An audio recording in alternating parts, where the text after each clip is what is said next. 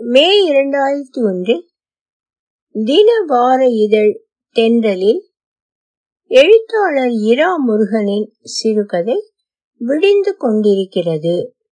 ஒளிவடிவம் Saraswathi Thiagarajan Boston. விடியப் போகிறது ஆண்டு இரண்டாயிரத்தி நூறு டிசம்பர் மாதம் பதினெட்டாம் தேதி காலை ஐந்து மணி இருபது நிமிடம்.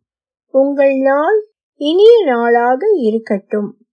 கடியாரம் இனிமையான பெண் குரலில் சொல்லி போய விளக்கு மெல்ல ஒளிகிறது அவன் எழுந்து உட்கார்கிறான். ஏசியின் இதமான குளிரில் அவள் இன்னும் உறங்கிக் கொண்டிருக்கிறாள். ராத்திரி எத்தனை மணிக்கு திரும்பி வந்தாளோ? முன் அறைக்கு வந்து வரை கருவியை நெட்வொர்க் டிவைஸ் இயக்குகிறான். அது கம்ப்யூட்டர் திரை மட்டும்தான். சம்பிரதாயமான கம்ப்யூட்டர்கள் காலாவதியாகி எத்தனையோ வருடமாகிறது.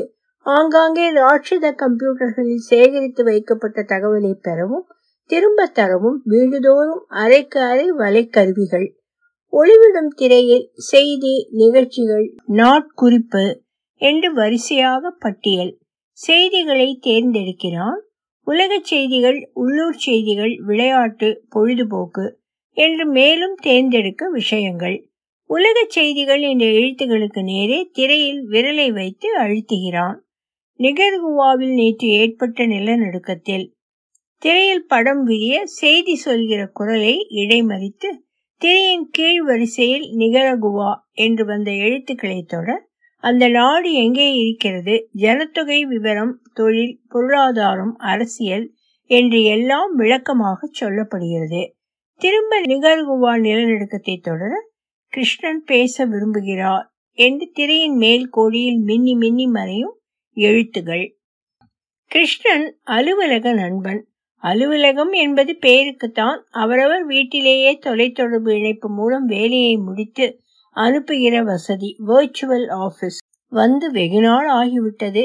சம்பளம் வாங்க கூட ஆபீஸ் போக வேண்டியதில்லை. மாதம் பிறந்ததும் வங்கி கணக்கில் தானே வரவு வைக்கப்பட்டு விடுகிறது.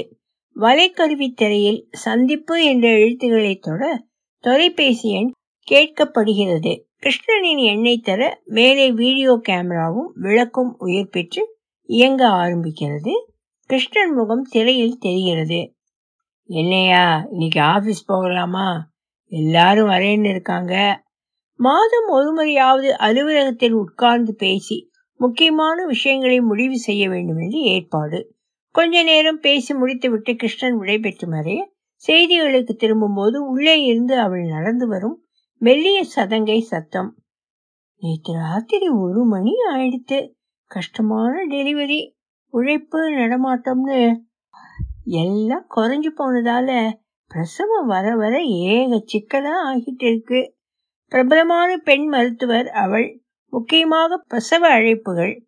தானியங்கி ரொபாட்டுகள் இருந்தாலும் ஒரு புது உயிரை உலகத்துக்கு கொண்டு வர மனித சகாயம்தான் இன்னும் விரும்பப்படுகிறது.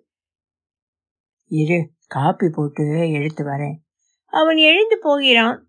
சமையலறை காப்பி தயாரிக்கும் பாத்திரத்தின் குமிழை திருக அதிலிருந்து ஒலிக்கும் குரல். காப்பித்தூள் எடை ஒரு கிலோவுக்கு குறைந்து போனது. சமையலறை மேடைக்கு பக்கமாக இருந்த வலைக்கருவியை இயக்கி பல்பொருள் அங்காடியோடு தொடர்பு கொள்கிறான். மளிகை பகுதி மெல்ல நகர்கிற படமாக திரையில் வருகிறது. பருப்பும் அரிசியும் கோதுமையும் மற்றதும் அடுக்கி வைத்து அலமாரிகள் மெல்ல நகர்ந்து போக அங்கங்கே படத்தை நிறுத்தி எந்த பொருள் எவ்வளவு வேண்டும் என்பதை திரையில் எழுதுகிறான். மளிகை முடித்ததும் துணி விற்பனை பிரிவுக்கு இணைப்பு ஏற்படுத்தி ஒவ்வொரு உடையாக படம் பார்த்து நீலக்கோடு போட்ட முழுக்கை சட்டையையும் வெள்ளை கால் செராயையும் தேர்ந்தெடுக்கிறான். இந்த அலுவலகத்துக்கு அணிந்து கொண்டு போக வேண்டும். அப்படியே சூப்பர் மார்க்கெட்டின் உணவு பகுதியில் இட்லி சாம்பார் பீட்சா என்று காலை உணவுக்கு ஆர்டர் கொடுத்துவிட்டு ரகசிய சங்கேதமாக தன் கிரெடிட் கார்டு எண்ணையும் கொடுத்து முடிக்கிறான்.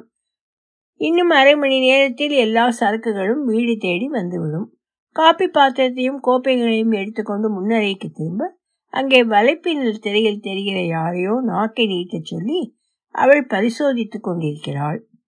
நோயாளி உட்கார்ந்து இருக்கும் நாற்காலி ஓரத்தில் தொங்கும் சிறிய நாடாவை அவர் கையில் இணைத்துக் கொள்ள திரையில் இரத்த அழுத்தமும் உடல் வெப்பமும் தெரிகிறது.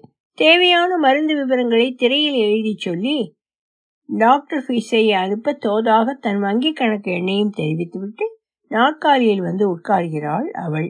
பிள்ளை படுக்கையிலிருந்து எழுந்து கண்ணை கசக்கிக் கொண்டு வருகிறான். உன்னோட பாடத்தை எல்லாம் காந்த தவிட்டில் இறக்கி வச்சுட்டேன். குளிச்சு பசியாறிட்டு ஒவ்வொன்றா முடிச்சிடும். பத்து மணிக்கு வீடியோ கிளாஸ் ஞாபகம் இருக்கு இல்லையா? பிள்ளைக்கு ஒரு கோப்பையில் பாலை நிறைத்தபடி கேட்கிறாள். பள்ளிக்கூடம் போவது என்பதும் மாதாந்திர சடங்கு போல ஆகிவிட்டது. தலைநகரிலிருந்து ஆசிரியர் வீடியோ மூலம் பாடம் நடத்துகிறார். தேர்வும் அதேபடிதான். செயல்முறை பயிற்சிக்கு மட்டும்தான் பள்ளிக்கூடம். சாயந்தரம் ஆஸ்பத்திரியிலேருந்து எப்ப வருவ? காப்பியை கொடுத்தபடி கேட்கிறான் அவன். என்ன விஷயம்? சாயந்தரம் கலையரங்கத்துல ஒரு கச்சேரி. நீ வரியாடா? பையனை பார்த்து கேட்க அவசரமாக மறுக்கிறான் பையன். இல்லப்பா வோர்ச்சுவல் ரியாலிட்டி பூங்கால. பனியுகம்னு ஒரு புது விளையாட்டு வந்திருக்கு.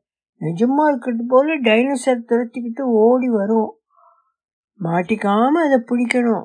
செம்ம த்ரில் ஃப்ரெண்ட்ஸ் எல்லோரும் சாயந்தரம் போறோம். வலைக்கல்வியை இயக்கி அவன் அலுவலக வேலையை செய்ய ஆரம்பிக்க பாடம் படிக்க பிள்ளை உள்ளே போக அவள் குளித்து கிளம்ப தயாராகிறாள். மணித்துளிகள் ஓடி மறைய மாலை மங்கிக் கொண்டு வருகிறது. நெரிசல் குறைந்த வீதியில் மின்சக்தியில் இயங்கும் வாகனங்கள் ஊர்கின்றன கலையரங்கில் வண்டியை நிறுத்தி அவனும் அவளும் உள்ளே போகிறார்கள். பாடகர் வந்து அமர்ந்திருக்கிறார். தம்புரா சுடி சேர்ந்து கொண்டிருக்கிறது. காரியதர்சி முன்னால் வந்து பேசுகிறார். இன்று மிருதங்கம் வாசிக்க வேண்டிய திரு ராஜேந்திரன் தவிர்க்க முடியாத காரணங்களால் வர இயலவில்லை. எனவே இன்றைக்கு ஒரு ரோபோ மேடை ஏறி அமர்கிறது. நான் நந்தி. கரகரத்த குரலில் சொல்லியபடி அது மிருதங்கத்தை மடியில் எடுத்து வைத்துக் கொள்ள பாடகர் முகத்தில் லேசான அசரதை தெரிய ஹம்சத்வனியில் வாதாபி கணபதியை கூப்பிட ஆரம்பிக்கிறார். அந்த நந்தி பிரமாதமா தனியாவர்தனம் வாசிச்சுது. பார்த்து சுமார் தான் திரும்பும்போது அவள் சொல்கிறாள் வீடு அமைதியும் இருளுமாக கிடைக்கிறது. முன் அறையில் வலைக்கருவியில் நூறு வருடத்துக்கு முந்தைய சினிமா படத்தை ஓட வைத்துவிட்டு பிள்ளை உள்ளே தூங்கியிருக்கிறான். சாப்பாட்டு தட்டு தரையில் விளையாட்டு சிடி ரேம்கள் நாலஞ்சு பக்கத்தில் உருண்டு கிடக்கின்றன. ஒழுங்குபடுத்தி வைத்துவிட்டு சாப்பாடு மேசைக்கு வருகிறாள். ஏதும் பேசாமல் சாப்பிடுகிறார்கள். கையை கழுவிக்கொண்டு உள்ளே போய் பிள்ளைக்கு போர்வையை சரியாக போட்டு விடுகிறாள். நெற்றியில் முடி ஒதுக்கி மென்மையாக முத்தம் கொடுத்து விளக்கை அணைத்துவிட்டு படுக்கை அறைக்கு வருகிறாள். அங்கே வலைக்கல்வியில் செய்து கொண்டிருந்த ஆபீஸ் வேலையை நிறுத்தி வரிசையாக திரையில் தெரியும் பட்டியலில் இசையை தேர்ந்தெடுக்கிறான் அவன். சன்னமான வீணை இசை அறையில் இழைந்து பரவ படுக்கையில் அவளுக்காக கையை நீட்டுகிறான் டாக்டர் மேடம். இசை ஒரு வினாடி தேய்ந்து யாரோ அவசரமாக அழைக்கிற குரல் வலை கல்வியிலிருந்து ஒலிக்கிறது. எழுதுவதை நிறுத்திவிட்டு வாசலை பார்க்கிறேன். அதிகாலை பணியில் தெருவை அடைத்துக் கொண்டு சைக்கிளில் போகிற இளைஞர்களின் பேச்சும் சிரிப்புமாக உயர்கிற சத்தம். அடுத்த தெரு கம்ப்யூட்டர் பயிற்சி மையத்துக்கு போகிறார்கள்.